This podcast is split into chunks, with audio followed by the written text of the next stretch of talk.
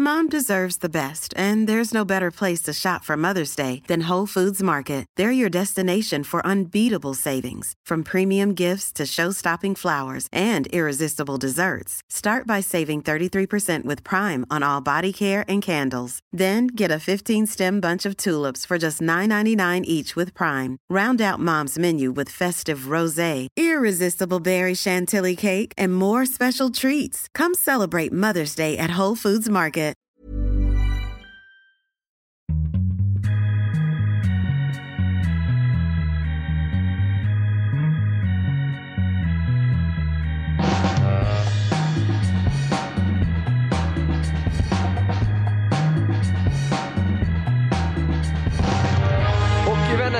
Att se igen. Det är ett nöje att presentera Viasat Hockeys podcast nummer 191. Nu när det närmar sig juletid, vi är inne i december, första advent har varit och ishockeyn bara intensifieras eh, hela tiden. Den här veckan kan vi ju erbjuda CHL, det är ju dags för kvartsfinal nummer ett. Bäst av två är det ju där, vi har två svenska lag kvar.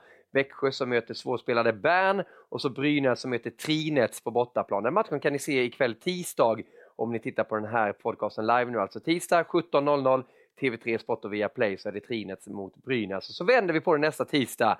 Då är det Växjö mot Bern, även det på TV3 Sport.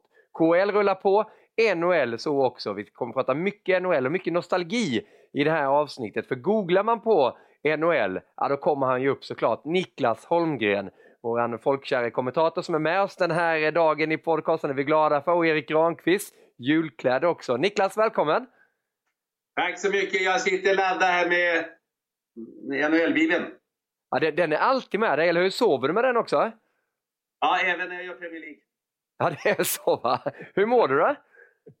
Jag mår bra faktiskt, jättebra. Sitter hemma i Solna? Jag igår och träffade Magnus Svensson och Per-Erik Eklund. Mycket trevligt. Ja, det förstår jag. I podcasten Holmgren möter. Hur var det med Magnus Svensson? Mycket bättre faktiskt.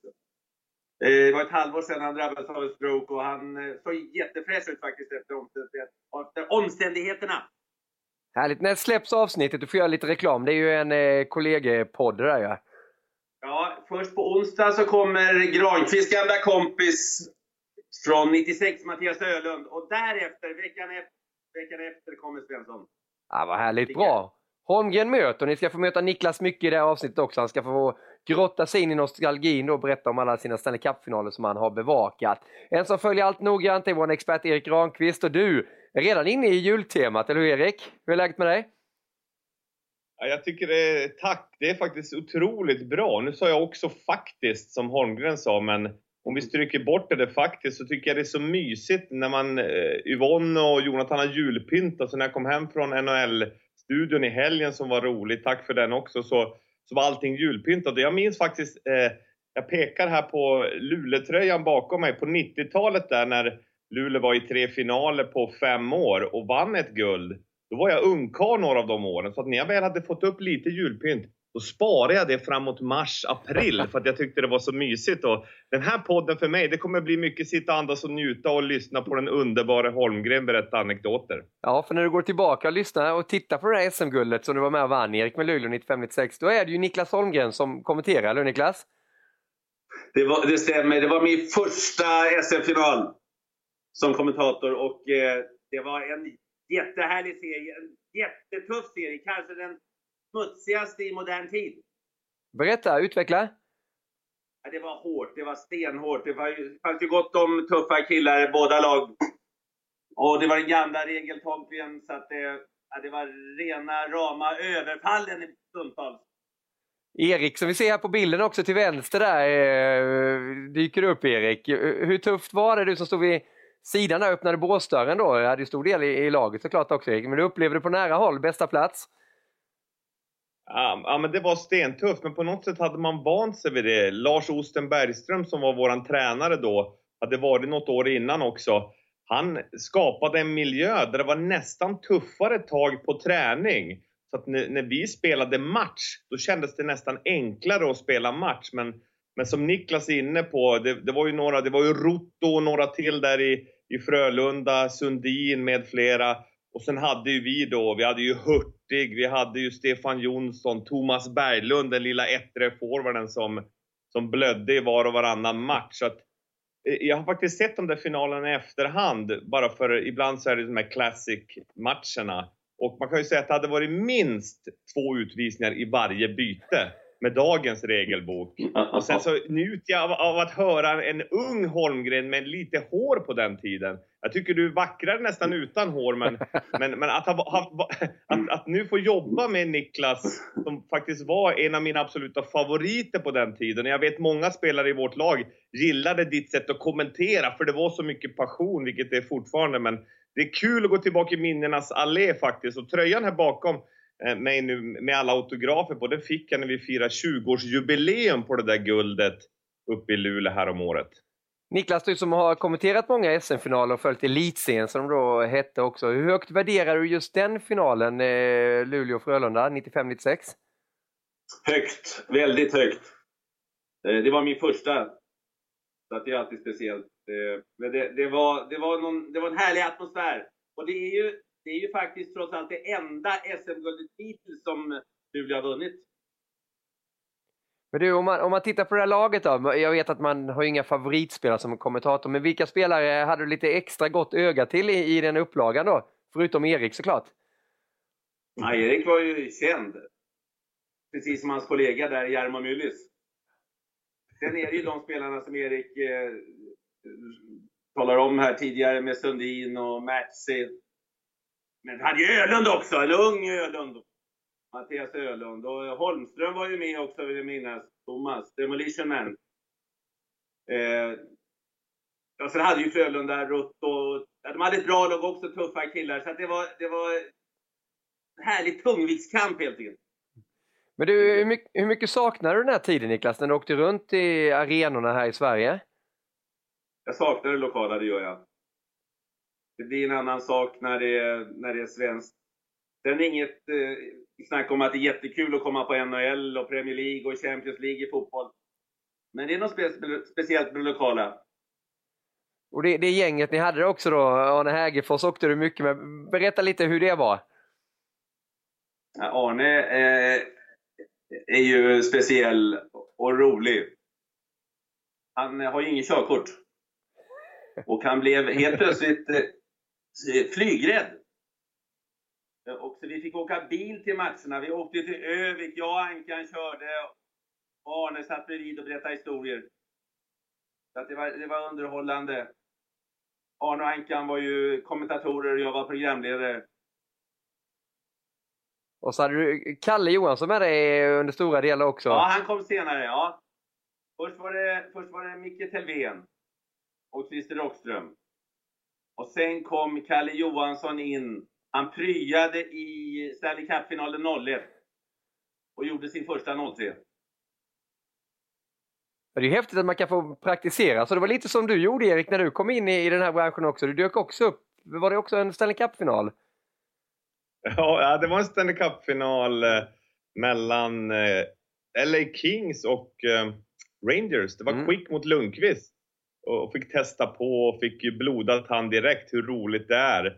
Eh, hoppar vi tillbaka till det där laget, jag, jag bara kikar lite på laguppställningen. Alltså, Petter Nilsson, Janne Mertzig, vi har de här backarna Åkerström, Mattias Ölund. Tittar ja. vi framåt, Stefan Skuggan Nilsson, passningsgenier. Skuggan! Johan, nummer fyra! Nummer fyra, Johan Strömvall, Robert Nordberg, Eh, eh, Micke Lindholm, Elias Lindholms pappa ja. var med där. Och vi samåkte alltid, eller ofta från Boden till Luleå då jag var i Bo, tillbaka i Boden en sväng. Och han var riktigt skön kille. Det är han ju fortfarande, Häsen som han kallades då. Och sen Jiri Kusera, eh, den, den otroligt eh, spelgeniet Tjeckien. Så det laget, förutom att det var ett tufft lag, så var det ett otroligt spelskickligt lag också. Jag, jag minns när jag började jobba här på Viasat varje gång jag träffade dig eh, Holmgren så skrek du Var är Millis? Var är Millis? Ja, vad är Millis? ja, han hade faktiskt eh, målvaktstränare nu i sin barndomsklubb, Savonlinna, så att han jobbar som assisterande coach och målvaktstränare där. Så att han har kvar ett ben i hockeyn och det tror jag är väldigt bra för honom. Otrolig målvakt som jag har pratat mycket om förut. Bra med klubban. Ja. Men du Niklas, nu när du bevakar svensk hockey som, som åskådare lite då, du kommenterar ju NHL eh, såklart och lever ju i den världen. Hur ser du på den här debatten som har varit med, med svensk hockey? SHL går där, Hockeyallsvenskan, knappt några pengar, hela den biten. Vad är din åsikt? Det är svårt med hockeyn därför att det inte är samma regelverk som i fotbollen. NHL och KHL står ju självständiga så att säga. Eh, men det är klart att det bör fördelas lite grann för att spelarna kommer ju från division 1 till allsvenskan och sen upp. Så att det bör ju komma ner hela vägen även till division 1 också. Jag tror att division 1-spelarna fick 3500 kronor i snitt förra säsongen. Det är en klubba. Ja. För det, det, det, vi ser nu är bilder också när, när vi bevakade Hockeyallsvenskan. Det här tror jag inte du kommer glömma när vi var på Hovet. AIK gick upp mm. 2009-2010, då var det ju kvalserien. Växjö. Ja, det var ju en helt otrolig eftermiddag det där också. Men just det att kvalserien har försvunnit och vägen upp till SHL, hur kommer den vara tror du om 5, 6, 7, 8 år? Då? Nu har ju ett lag gått upp varje säsong, men hur tror du det kommer vara ja. då? Jag hoppas att vi fortfarande har upp och nedflyttning för att det in, in, tillhör vårt eh, DNA på något sätt. I USA kan man ha ett stängda ligor, men inte i Europa. Det, det, Åshöjden-drömmen måste få leva. Erik, du har ju varit inne på det tidigare också. Nu har du följt debatten efter Håkans förslag förra veckan. Något nytt som har poppat upp för dig, Granqvist? Nej, det, jag tyckte det var ett intressant förslag. Kloka tankar som, som Niklas har också här och framför, ungefär i, i linje med det jag har pratat om de senaste veckorna. Men, men eh, det krävs ju verkligen att man ser över och att Hockeyförbundet också tar sitt ansvar eh, i den här frågan. De, de eh, gav ju iväg så att säga rättigheterna så att SHL och Hockeyallsvenskan kunde förhandla sina avtal själva och framförallt SHL har gjort det otroligt bra, får in mycket pengar nu, men det måste ju ut så att hela Hockeysverige mår bra och vi kan fortsätta få fram alla de här uh, diamanterna som ofta fostras ute i småklubbar, till och med lägre divisioner än division 1. Ja, för det har vi ju grejen också där Holmgren. Om du går tillbaka så kan du nästan rabbla upp de två första femmorna i lagen du kommenterade för ja. 20 år sedan. Men hur viktigt anser du det att, att det är bra spelare som kommer från Nordamerika eller andra delar till SHL? Eller är det mer klubbhjärtat, det är mer märket på bröstet som är det viktiga? Nu är det ju det. Men går vi tillbaka till 96 då Erik vann SM-guld så var det ju fullt med profiler i varje lag. Profiler alltså! Alla kände till de som spelade i landslaget. Det var en helt annan femma. Idag är det ju mer anonymt. Du håller på ditt Luleå, du håller på ditt Djurgården och liknande, men profilerna är inte lika stora som förr. Varför är det så? Ja, de försvinner ju. Vi hade, vad hade vi? 100 i NHL förra året. Mm. Ett gäng i farmarlaget på college, ett gäng i KL, några i Schweiz. Så att du tar bort de 200 bästa spelarna från Sverige så, så blir det lite utarmat. Är du orolig då för, för svensk hockeys framtid Niklas, just när det gäller klubblagsnivån här hemma? Jag tittar lite grann på det som på allsvenskan i fotboll. Som ju är en eh, utbildningsliga, transitliga, kalla vad du vill. Jag tror att hockeyn får eh, ställa sig i det ledet också. Och acceptera att eh, pengarna inte finns där. Och det, är ju det som vi var inne på lite Erik, med det här också, just att konkurrera med KL och bli Europas bästa liga. Vad ser du för nyans i det uttalandet? Ja, det har ju, det sa jag tidigare och säger om igen, att, att behöver inte alls inrikta sig på det, utan är det de här, de som är inte nog bra för att spela NHL, som, som de flesta vill, utan eh, hamnar då i KL och gör sig rejäla hackor då och säkrar den ekonomiska framtiden för sig själva och familjen. Låt dem göra det. Men de här killarna som väljer då att spela SHL, vi tar Dick Axelsson eh, med flera, Joakim Lindström, vi har ju en hel del ändå artister här hemma, att profilera dem ännu hårdare och, och liksom hitta nya vägar att göra de här eh, spelarna till alltså stora profiler. Även, man behöver absolut inte konkurrera med KL eller Schweiz, utan se till att göra mm. SHL otroligt attraktivt och ha den här upp och nedflyttningen. Drömmen ska hela tiden leva, för det är kittlande. Jag vet själv när jag jobbade som coach i bland annat Färjestad, men även i Rögle innan, att det är ju det som är skräcken för att åka ur är stor i SHL, även hos stora klubbar som Färjestad till exempel. Att det räcker ju att man får riktigt illa skador någon gång och börjar hamna lite snett på det. Då är det den här överlevnadsinstinkten. Mm. Och, och det vill ju de här toppklubbarna i SHL såklart komma bort ifrån. Men, men för hockeyns bästa måste det, precis som Holmgren mm. säger, finnas den här chansen till drömmen att göra någonting, att ta sig upp och, och ja, men det är ju den drömmen som på många sätt driver både spelare individuellt men även klubbar. Någon åsikt om det Niklas? Ja, det, eh, jag tror att det behövs, och du var inne på det själv Niklas, att eh, de senaste åren har vi haft lag som kommit upp och klarat sig bra. Så att det är ju inte så stor sportslig skillnad. Sen, eh, eh, en annan sak när det gäller profiler. Förr i tiden så kom ju spelarna tillbaka från NHL. Per-Erik Eklund, Thomas Jonsson eh, med flera, med flera. Nu spelar de klart sina kontrakt där borta för att pengarna är så stora. Så att de har inte så mycket att ge när de kommer tillbaka. Nej, så är det ju. Det blir alltid den här när man ska sitta och eh, ta upp profiler. Det är inte så lätt heller. Lägg ingenting på dig Erik. Men då blir det ofta man, man drar Dick Axelsson och sen får man tänka lite och sen så kommer Joakim Lindström och sen får man tänka lite kanske Joel Lundqvist kommer. Men det, det jag menar är ju lite att okej, okay, Niklas Persson! Ja, du, du, behöver inte ha, du behöver inte ha de här stora profilerna ändå. Utan grabbarna, jag menar min son vill gå på ishockey, han går och tittar för att han håller på ett speciellt lag. Han går inte och kollar på för att eh, någon viss spelare är där, In, inte här hemma. Mm. De vet om nu, de unga, att de bästa är ju NHL och de kan se de matcherna också när de kommer hem från skolan om de vill, via via Play. Är det inte lite så Erik? Ja, det, det, har du, det har du ju faktiskt helt rätt i. Jag fastnar. Joel Lundqvist brukar jag glömma, han är ju en enorm profil. ja. men, men, men det är just det här att, att nå ut i närområdet också. Alltså att man verkligen gör det som, som våra grabbar nu, Niklas är ju åtta år gamla och, och det blir det här eh, Jonathan har ju Färjestad i hjärtat som han bodde där fyra fem år innan han nu, så nu har han både Rögle och Färjestad som, som kämpar om hans gunst liksom. Möts de två lagen, då är det svårt för honom vem man ska hålla på. Men att man verkligen, även lokalt eller där man är, får ut att man kommer närmare stjärnorna och, och där är ju där är ju båda ni två bra, både genom att man, man, man skapar sätt hur man gör TV och hur man på något sätt presenterar sina killar och sitt lag som gör det jätteroligt för både unga och gamla att vilja vara en del av det. Och sen underlättar det såklart om man har ett framgångsrikt lag. Men, men saker måste göras. Det man inte gillar också, om jag bara säger något negativt, är ju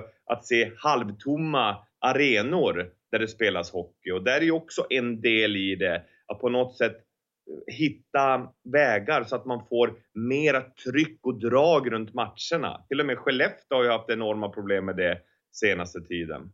Ja, det finns en hel del att göra. Du Niklas, eh, som jobbar både med, med ishockey och fotboll, vad är roligast? Går det att säga det? Nej, jag får den frågan varje dag. Ja. Varför går det inte svara på? på Nej, det beror på matchen. Jag menar, en hockeymatch ska ju vara fantastisk. Det svänger fram och tillbaka. Vi får leva ut i mål. Det är golf, det är ribba. Det... Och fotboll kan ju vara det också. Inte lika snabbt. Men fotboll är ju, fotboll är ju den, den största sporten i världen. Och är på det sättet väldigt mäktig. Men man... Jag vill inte, jag vägrar att svara. Ja, jag visste det. Men man kan ta in det där kommenterandet i fotbollen också. Och när man gör intervjuer. Ja. Stå inför stora Champions League-matcher. Kolla på det här. Ja, här står jag med nummer 23, number 23, Jamie Carragher. How are you? Very good. Liverpool away to Sevilla. Uh, how does it feel? How do you feel in, towards this game? Big game. Yeah. You're optimistic? Very. That's good. Han verkar ju gilla det, ni har funnit varandra. Kollegan då, vi har satt eh, kollegan Jamie Carragher. Hur var det där mötet Niklas? Det var kul. Han, vi snackade lite innan och jag sa det här kommer jag fråga ungefär. Och sen, eh, sen satte han bara igång och det var jätteroligt.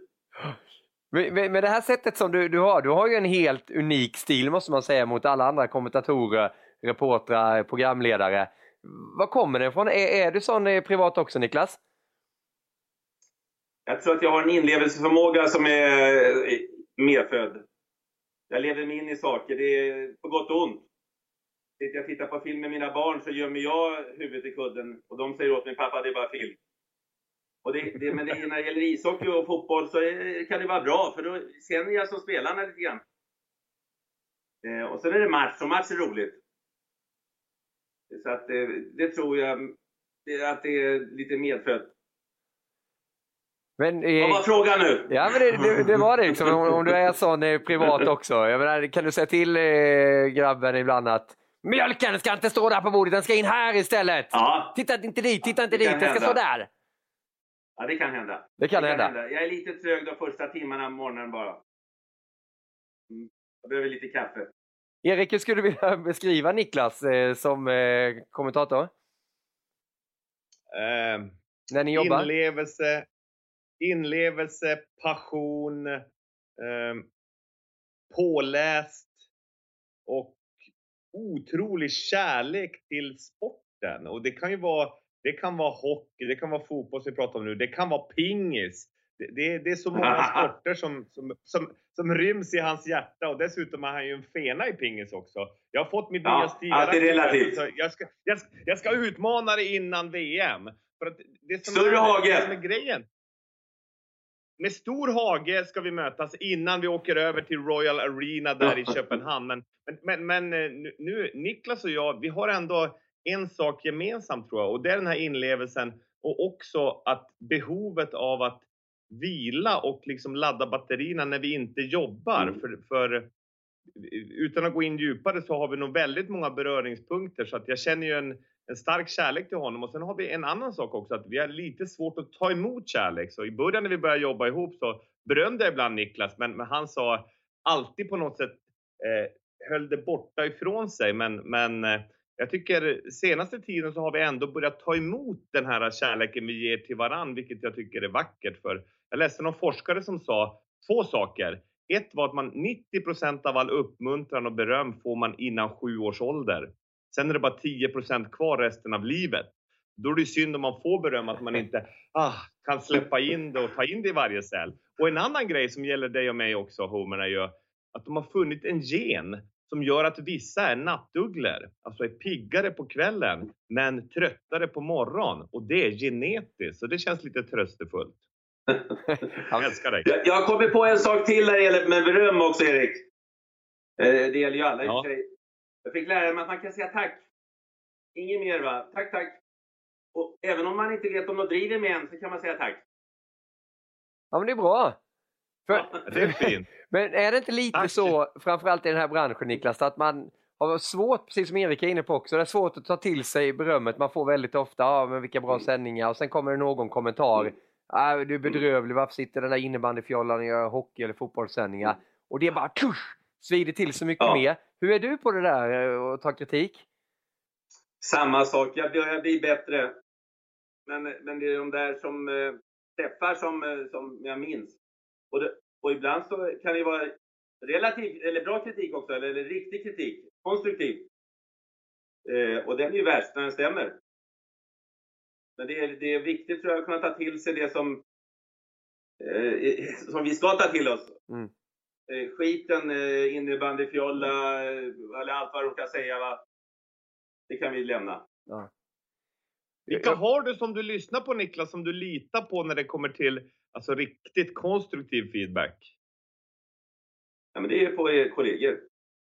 Det ska ju vara, det ska vara någon som säger det utan att liksom ha något att tjäna på det. Utan det är rakt och tydligt och... och och- jag menar, Glenn Strömberg sa till mig för någon match sen, Niklas, första kvarten, för mycket statistik. Ja, då kan jag känna efter, ja. Så- Sådana små saker. Men, men det här med eh, expertkommentatorer också. Hur viktigt är det att man även fungerar utanför eller bredvid planen också? Det, det känns ju som att du får några av dina bästa vänner som eh, expertkommentatorer. Jag tänker på Glenn, du och Kalle. var ett riktigt Mm. tandempar också. Ja, det blir så tror jag. Eh, sen är det viktigt att vi gör att vi har våra roller klara. Har jag en expert så ska inte jag gå in och snacka en massa spelsystem och liknande.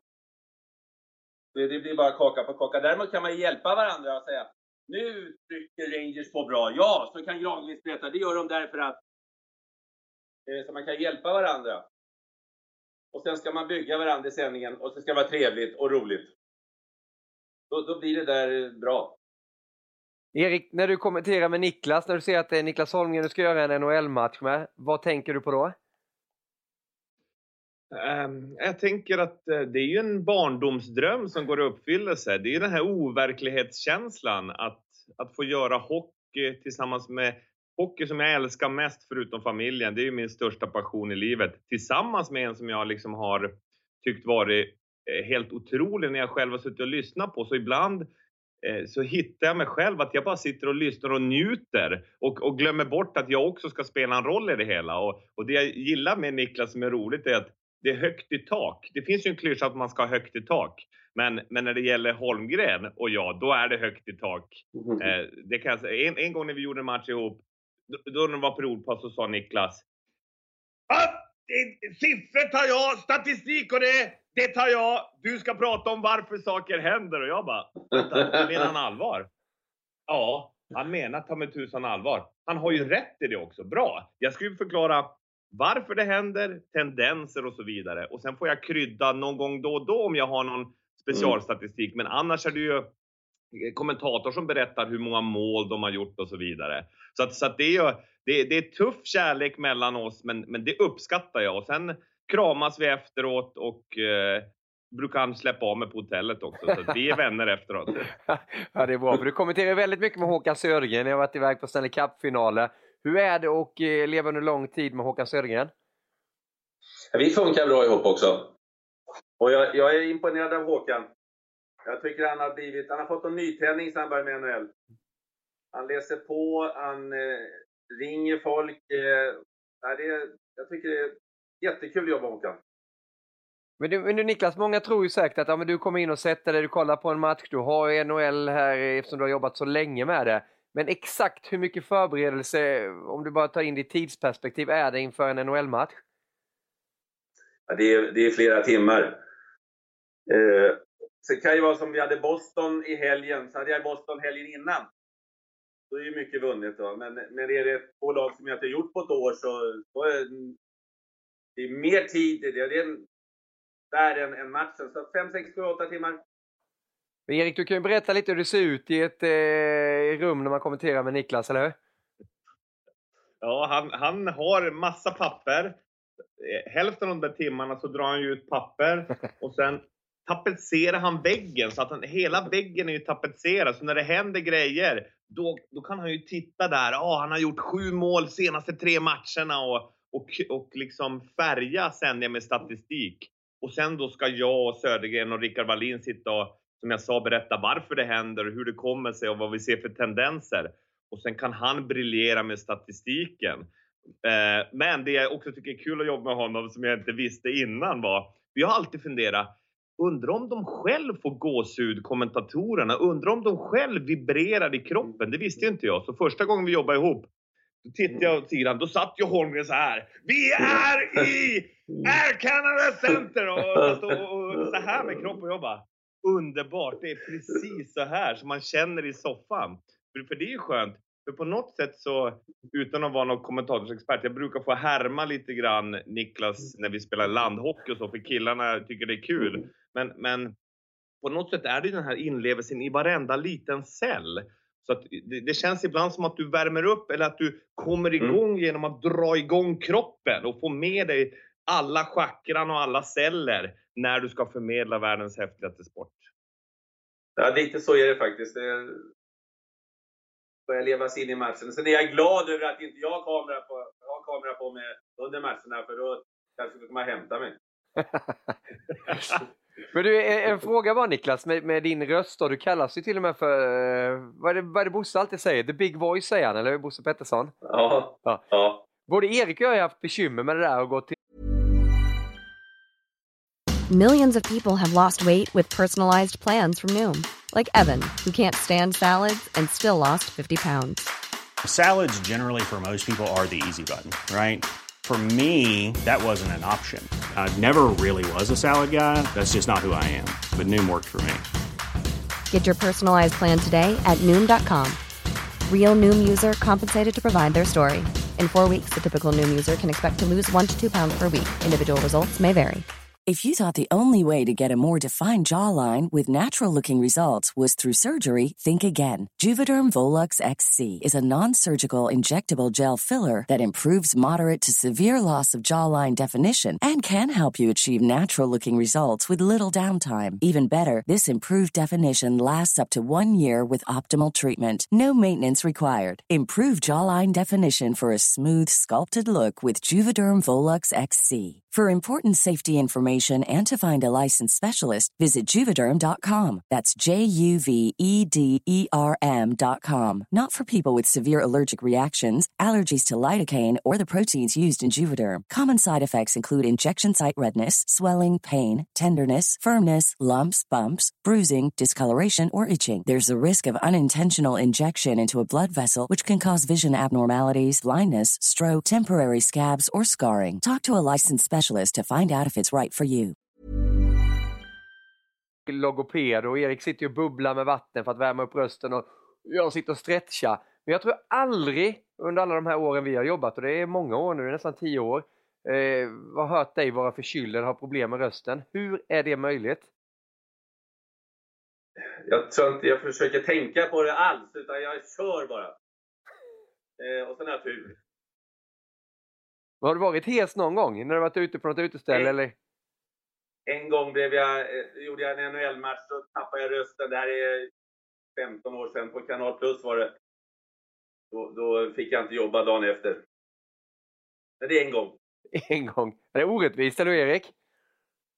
Ja, det är orättvist. Jag själv håller på att bubbla med det här fonationsröret för att massera stämbanden. Och så har vi fått såna här saker vi ska stretcha nackmusklerna, eller halsmusklerna. Och sen några så här, många mjuka mangos. Bananer är alltid bananer. Ja. Men, men det, som, det som är grejen, jag frågade ju dig den här frågan redan för tre år sedan Holmgren om, om du gör några sådana saker. För jag, jag vill ju försöka utvecklas själv och få lite mer magstöd när jag pratar. Men du verkar ha det naturligt. Men sen lever du ju sunt också. Alltså du, du motionerar, du, du försöker sova bra, du dricker inte alkohol på det sättet. Så många saker som röstcoachen sa till mig, gör ju du redan naturligt. Stämmer inte det? Ja, jo det stämmer. stämmer. Och så har jag skaffat hund, så jag måste ut minst tre gånger om dagen. En whippet som gillar att springa. För ett tips är man kan, du kan gå ut i skogen och så tar det 10 minuter och bara står och vrålar. Ah! Tränar du där va? Du bara står och skrik. Så får- du upp musklerna. Ja, det är Ja, det gjorde jag i terapin mycket. Det, det är bra tips, tack. Ja, Ja. Det ska Ja, jag det är göra bra. ja, det är bra både mentalt och fysiskt. Och vi är glada för att den här rösten har hållit så länge och kommer att hålla mycket längre också. Niklas och eh, Stanley Cup-finaler är ju synonymt. Det har ju bevakat det Ja. oerhört länge. Kommer göra det den här säsongen också. Vi har bett Holmgren göra en liten lista då över tre, inte i någon eh, rankingordning, men tre finaler som har fastnat lite extra.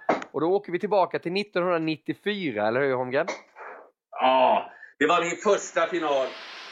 Det var för kanal 5 med Micke Telvén. Rangers hade inte vunnit på 54 år. De var i final, mötte Vancouver Canucks med Pavel Bure. Mark Messier var den stora ledaren. Det hela gick fram till sju matcher. En sjunde och avgörande i Madison Square Garden. Och det blir 3-2 vill jag minnas till Rangers i den sjunde. Det var fantastiskt stort. Något är stort i USA så är det stort. Är det stort i New York så är det, så är det enormt. Ja. Så att det, där var, det var första finalen också. Det, Fotbolls-VM i USA hade börjat. Vi grävde guld där 94. Jag satt och kommenterade hockey. Eh, eh, det var, och hela vägen fram med Messier som lovade seger i semifinalen mot New Jersey och gjorde hattrick. och- Ja, det, var, det var fantastiskt. Gick det att ta in det redan då, 94? Det som du säger din första final Niklas, men alltså hur stort det var? Gick det att greppa det? Nej, eh, jag trodde att det skulle vara så varje år sedan. Ja. Men det är inte riktigt så. Nej, för om vi avancerar på den här listan så är det ju bara två år upp så kommer det en ny eh, härlig grej och det var mycket svenskt Ja. i den också. Peter Forsberg, Colorado. Titta på Peter, han gjorde hattrick här i match två. Och jag pratade med Magnus Svensson igår. Och de sa det Florida-spelarna när de kom in i omklädningsrummet. Vad är den där killen gjord av? Det går inte få stopp på honom. försökte med allting. Han bara stod emot och, och, och öste in målpoäng tillsammans med Sakic var han briljant. Eh, Ritchie var där och, och jag hade ju mål, Patrick Roy. Och sen inte minst Ove Krupp då som avgjorde, en tysk avgör Stanley Cup-finalen. Tredje övertidsperioden nere i Miami Arena. Men Foppa, vilken Foppa. Fick du Det är den spelare som ligger mig närmast om, närmast om hjärtat. Ja, du ska få komma in mer på, på eh, hans karriär sen, men därefter den segern, fick du träffa Peter och göra intervju med honom? Ja, det, det fick jag göra. Oh, ja. Hur, hur var det? Minns du det? Det är så stökigt i de där omklädningsrummen efter matcherna för att det är kampanj och, och sprutar allt möjligt på varandra. Så att det, det, det är rörigt där inne, men mycket glädje minns jag. Jag var ju även med 01 då när han vann. Eh, men då spelade han ju inte i finalen. Hade det här mjältproblemet. Då var ju Ray Bork den stora hjälten. Fick äntligen vinna då. Och där kommer jag faktiskt ihåg att du har en liten episod att berätta. Var inte det 01 också? När du skickade ner Eh, om, till ja! Eh, Granqvists kollega Micke Telvén. Det var expertkommentator. Han var ju för detta backkollega med Ray Borg. Och eh, Kalle Johansson pryade. Vi var två experter. Och så var det jag. Det var ju så mycket powerbreaks och vi hade ingen reklam så vi skulle fylla tid. Så Kalle fick vara med där och snacka också. Och så säger jag till Thedéen, du Yvonne, du går ner och så tar du segerintervjuerna. Och han kommer ner på isen. Det första som händer är att Ray Bork åker fram till honom. Och Micke tittar på Bork. Och så säger han I love you man. Ray Bork tittar på Micke och säger Have you seen my wife? Micke Telvén var tyst. Hela stadion ropade arenan Ray, Ray, Ray. Så säger Micke I think they call on you. Och det var intervjun. Det var, det var, det var så eh, häftigt. Ja, och, Det det, känslor rakt igenom. och det var ju rakt ut i direktsändning också. Jajamän. Ja, det är underbart. Men du, det var ju en tid också när svenskarna bara tog större och större plats på den där stora scenen. 97 så var det ju svensklaget Detroit som vann, något som du eh, inte har glömt heller. Nej, det var ju Philadelphia som kom till final som favoriter med The Legion of Dome. Domedagskedjan Lindros, Leclerc, Renberg. Och Detroit som inte hade vunnit på 42 år. Thomas Holmström som hade vunnit med, med eh, Erik eh, SM-guld 96 fick vara med och vinna där också. Och, och Lidström och, och Eiserman. Ja, det var fantastiskt. Vi var där en timme, timme i stadion efter match. När vi gick hem till hotellet var det miljoner människor ute på gatan. Från Ja. två miljoner som stod och skrek av lycka. För Detroit är ju Hockeytown USA. Så det var också en, en häftig ja, upplevelse. Är det den staden som har bubblat mest eh, när de har vunnit eh, under de besöken du har varit på? Ja, det är det ju. Det, har ju bubblat mycket i Kanada, men de har ju aldrig vunnit. Vancouver 2011 till exempel, de hade chans att avgöra sjunde avgörande hemma. Och så eh, förlorade de mot Boston. Riots på stan, det brinner och det är bråk och så. Men eh, inte, jag har inte fått uppleva glädjen i Kanada. Ja, och, senaste, Detroit, ja. nej, och så senaste åren så har de ju faktiskt vunnit på eh, borta is också, Philadelphia, eller Pittsburgh två Mm. gånger om också. Erik, vilken är din favoritfinal? Oh, de här tre är absolut uppe där topp fem för mig. Jag var ju också förälskad i Mike Richter där, Mm. eh, första finalen som Holger Ja, och kommenterade. 94. Han var ju fenomenal. Supersmart kille också som pluggade på universitet också på somrarna.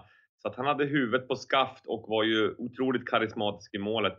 Jag går tillbaka till 87 när Ron Hextall, då 22 år gammal i Mm. Flyers-målet, vinner Conn Smythe, alltså MVP i slutspelet. Men Trots att de förlorar finalen. Mot, förlorar finalen mot Grant Fuhr och jag hade ju tapetserat väggen. Det var ju inte Samantha Fox för mig där i tonåren eh, som var då en stjärna i OK-tidningen utan det var ju Grant Fuhr, det var Ron Hextall, det var sådana killar som som jag hade som idoler och inspirationskällor.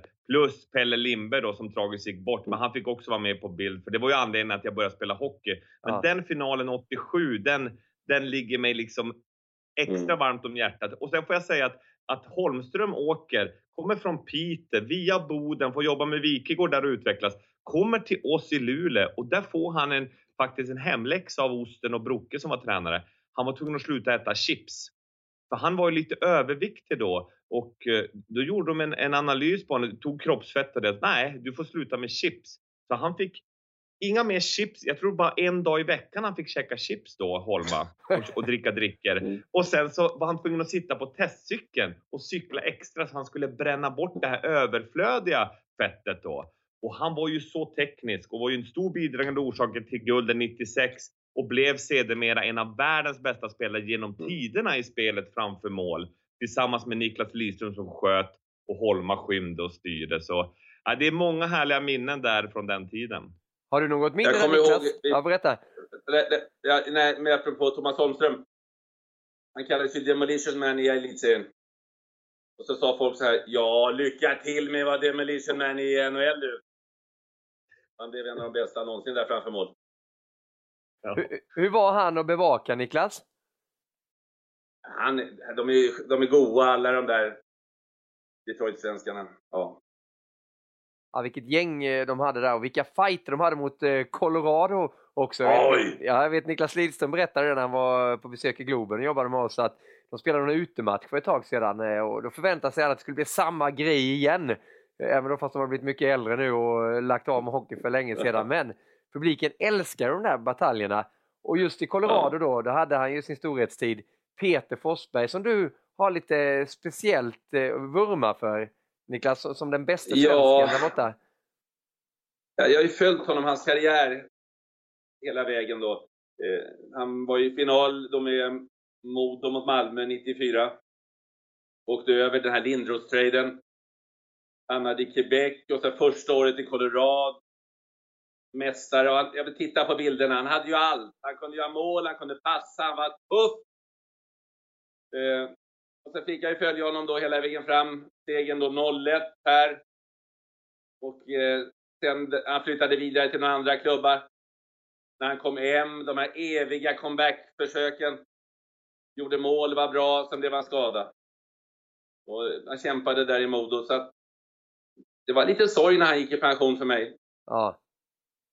Men har du stött på, eh, jag, jag ogillar det ordet vinnarskalle, men har du stött på någon så tjurig person som Peter Forsberg någon gång eh, i ditt yrke, Niklas?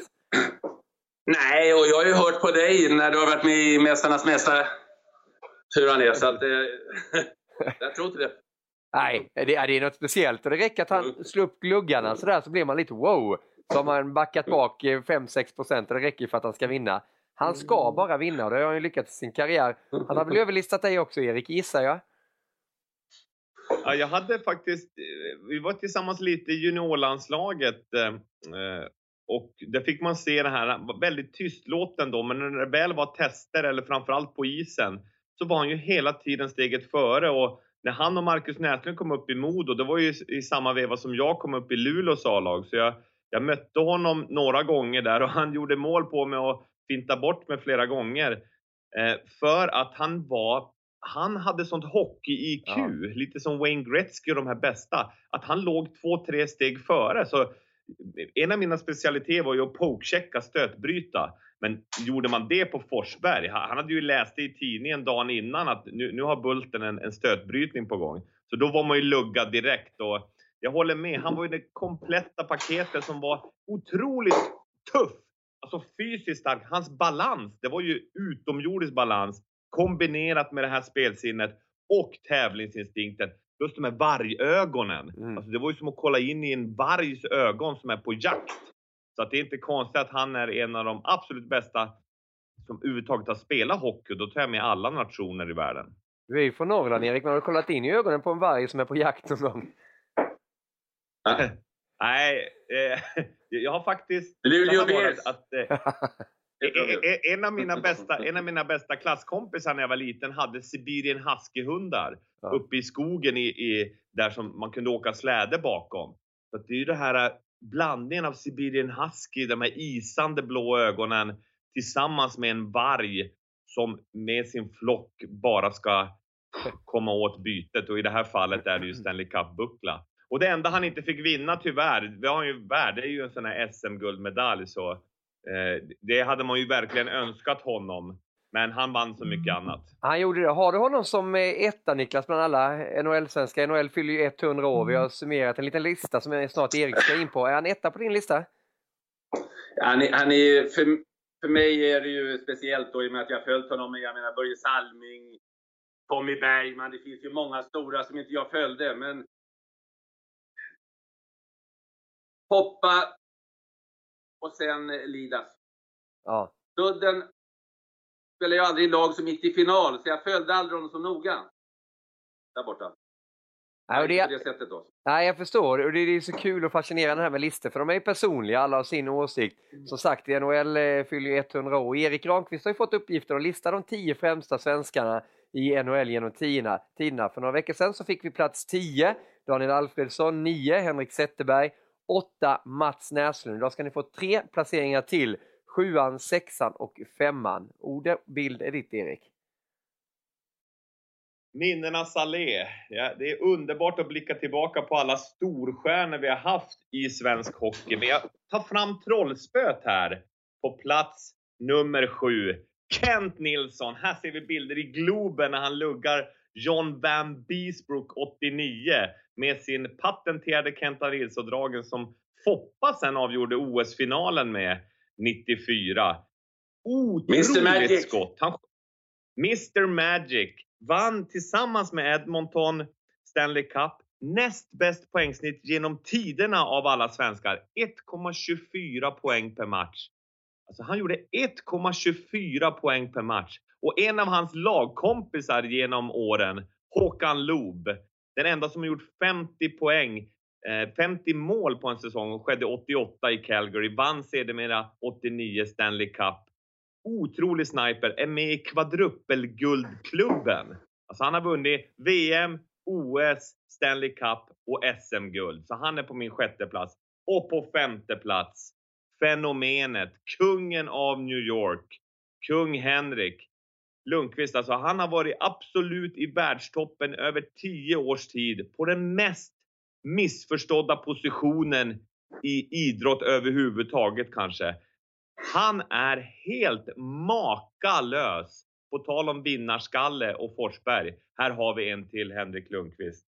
Har också vunnit OS, VM, SM-guld. Vann Vesina Trophy 2012. Nominerad fyra gånger. Är den målvakt som har varit näst mest vinstrika med, med en klubb. 418 vinster med en och samma klubb. Det är bara Marty Brodeur som är bättre genom tiderna. Och har man följt Lundqvist ända från Frölunda-tiden till vad han nu har åstadkommit där borta i Rangers. Då är det bara... För mig är han självklart att han ska vara med i topp 10 och femte plats för mig. Nu får vi lyssna på Holmgren resten av tiden. Tack för mig. ja, det... jag, jag vill bara fråga. Missförstådda positioner. Det är det enda vi pratar om i målvakten. Det är synd om dem alltid. Nej, det är inte synd om dem Niklas. Men det, det, är en så pass komplex och svårförstådd position om du inte har varit i målet själv.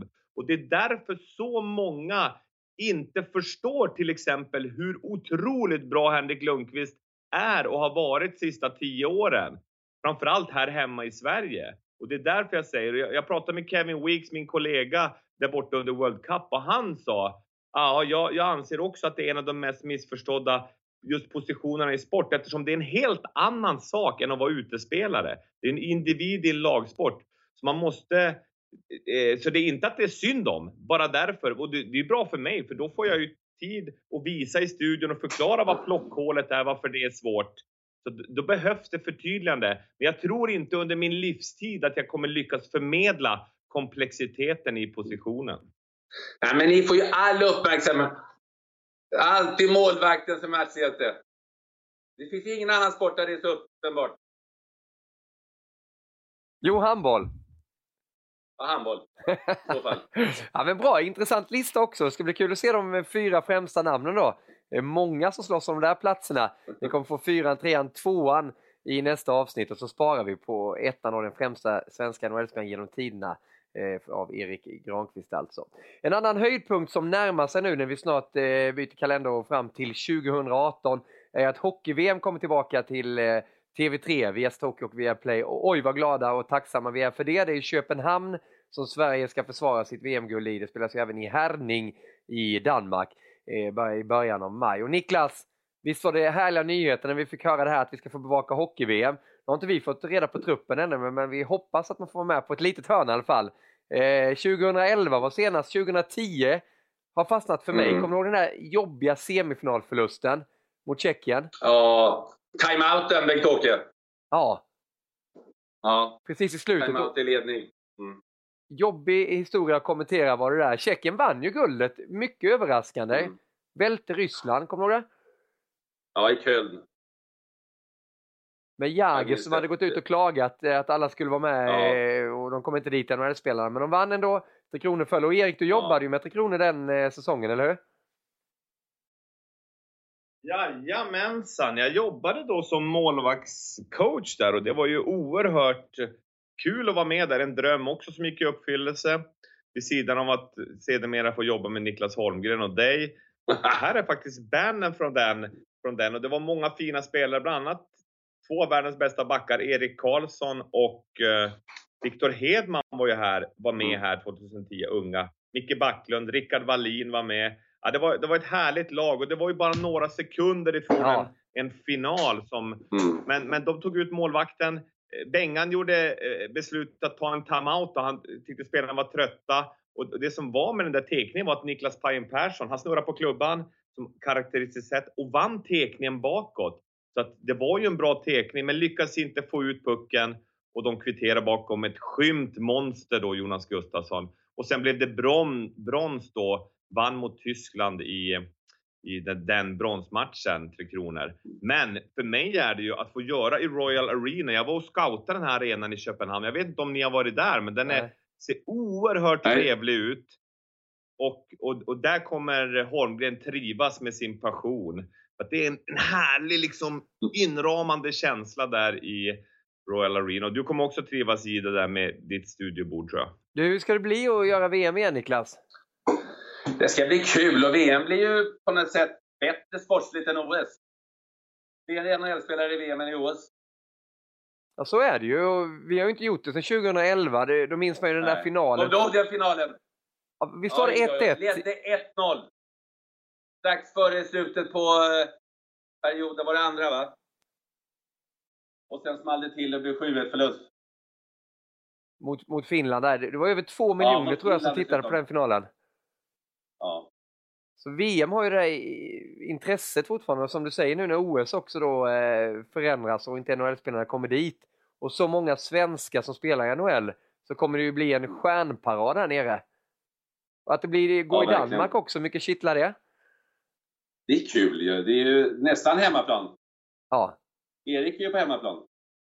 Det var ju över sundet. Jag tar båten du... över. Ja. Jag kan ja. ro över. Jag kan ta jetskin dit. jag, jag tar jetskin med dig, ja. gör det.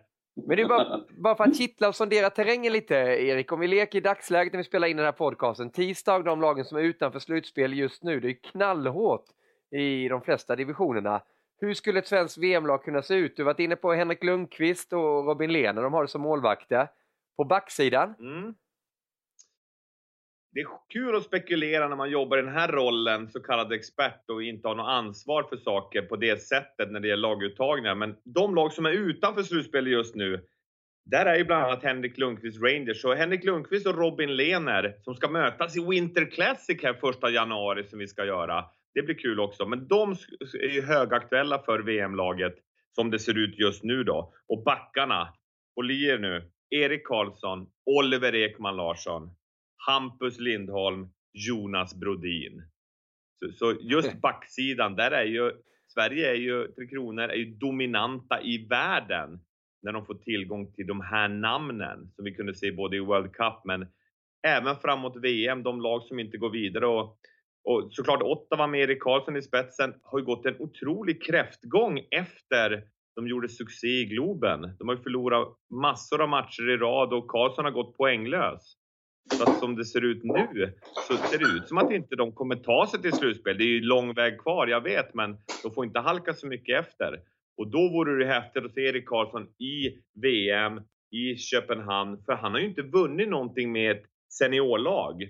Så att han är nog väldigt sugen på att vinna ett VM-guld. Och framåt, forwards.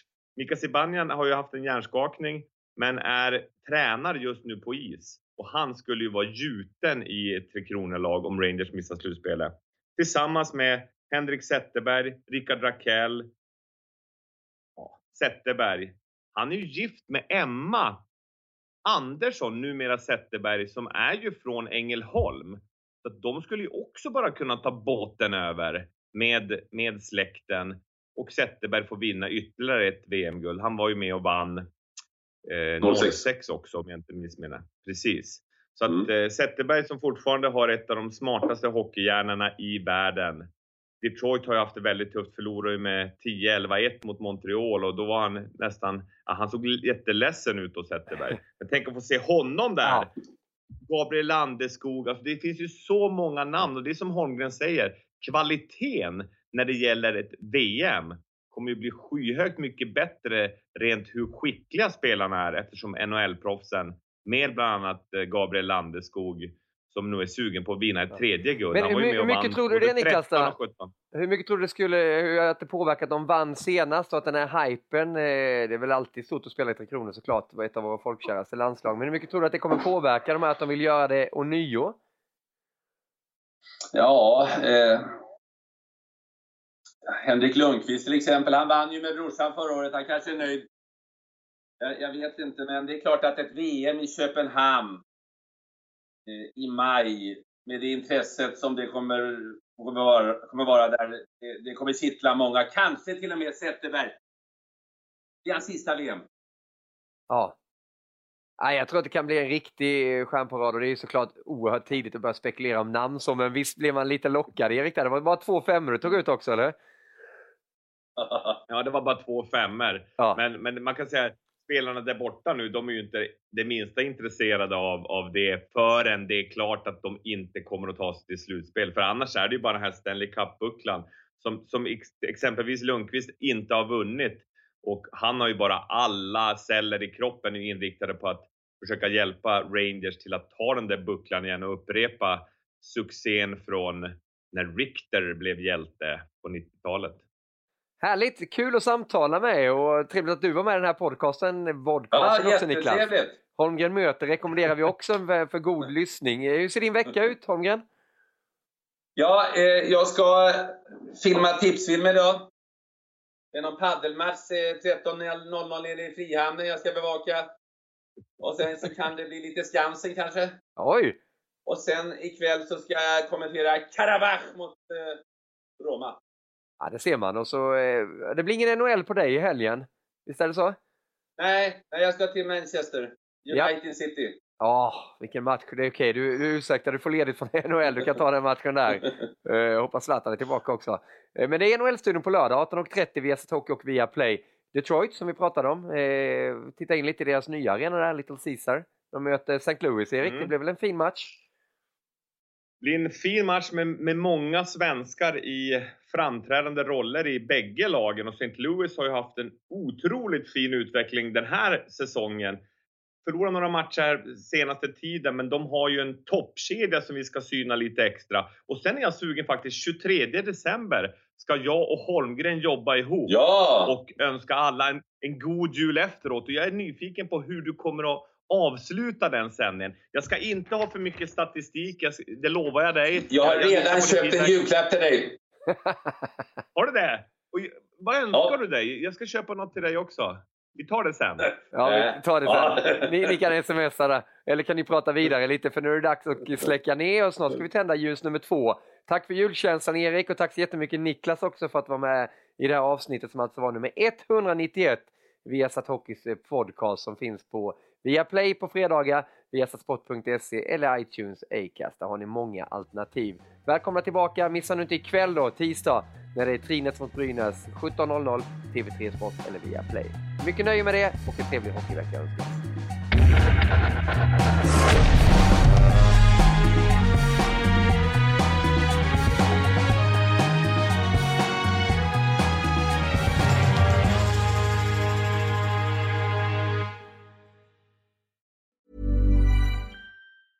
Planning for your next trip?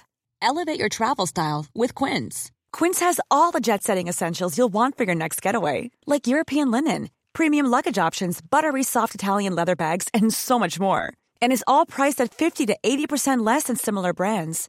Plus, Quince only works with factories that use safe and ethical manufacturing practices. Pack your bags with high-quality essentials you'll be wearing for vacations to come with Quince. Go to quince.com/pack for free shipping and 365-day returns. Mom deserves the best, and there's no better place to shop for Mother's Day than Whole Foods Market. They're your destination for unbeatable savings, from premium gifts to show-stopping flowers and irresistible desserts. Start by saving 33% with Prime on all body care and candles. Then get a 15-stem bunch of tulips for just $9.99 each with Prime. Round out Mom's menu with festive rosé, irresistible berry chantilly cake, and more special treats. Come celebrate Mother's Day at Whole Foods Market.